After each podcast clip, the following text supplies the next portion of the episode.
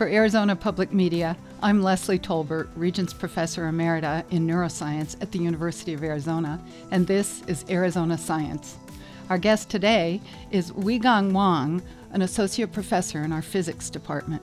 He studies the fundamental physics of atoms and is developing novel ways to control the spin property of electrons as a step toward creating new nano devices that would be energy saving uh, information processing devices. Thanks for joining us to talk about your spintronics. Thank you, Leslie. Can you tell us what is spin?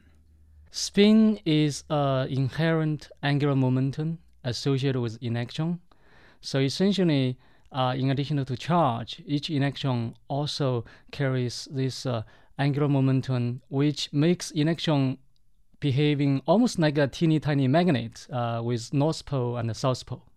So the direction of spin determines the north pole and the south pole. Yes. But unlike a, a microscopic uh, spinning uh, object, so the spin is really a quantum mechanical property.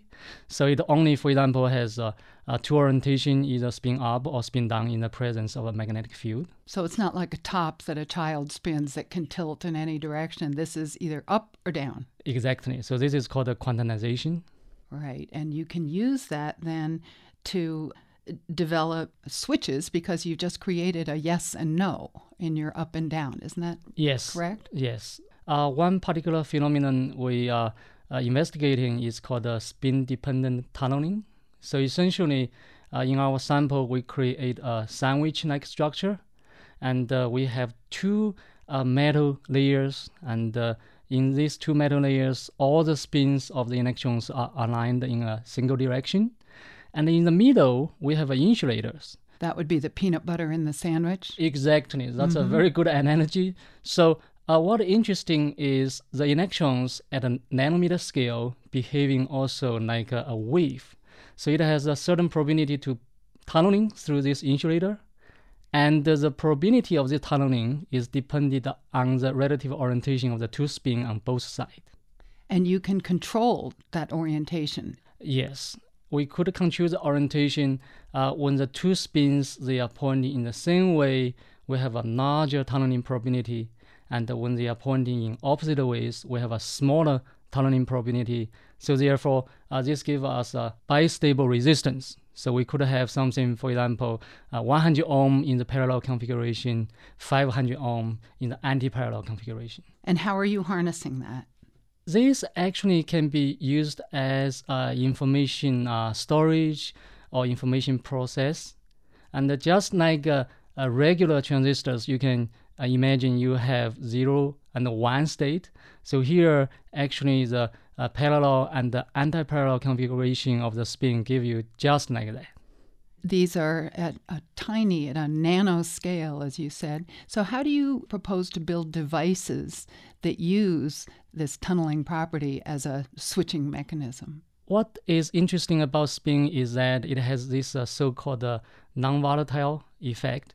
So, essentially, when the information is coded in spin, is up or down, it could be stay there uh, for a very long time without your adding energy to the system. Exactly. So in traditional transistor, for example, when you scale it down, it'll be harder and harder to pile the electrons in a single transistor. Therefore, you have leakage. In our configuration, the information is stored by spin, so we don't worry about leakage energy consumption at all. And then when you apply energy, it's to create the, the signal. Yes. The focus of our research is really trying to reduce the energy to, to switch the spin from one orientation to another in that way, we can control the signal from zero to one. And what are some of the applications that you're envisioning for this new capability? This can be, for example, used uh, for future generation of transistors. And uh, uh, the reason you need to charge your iPhone for one reason is like the CPU is really consuming a large amount of energy every time it switches, and uh, also a large amount of energy to maintain the state. So with this uh, spintronics approach, we call it, uh, presumably in the future, a large amount of energy can be saved.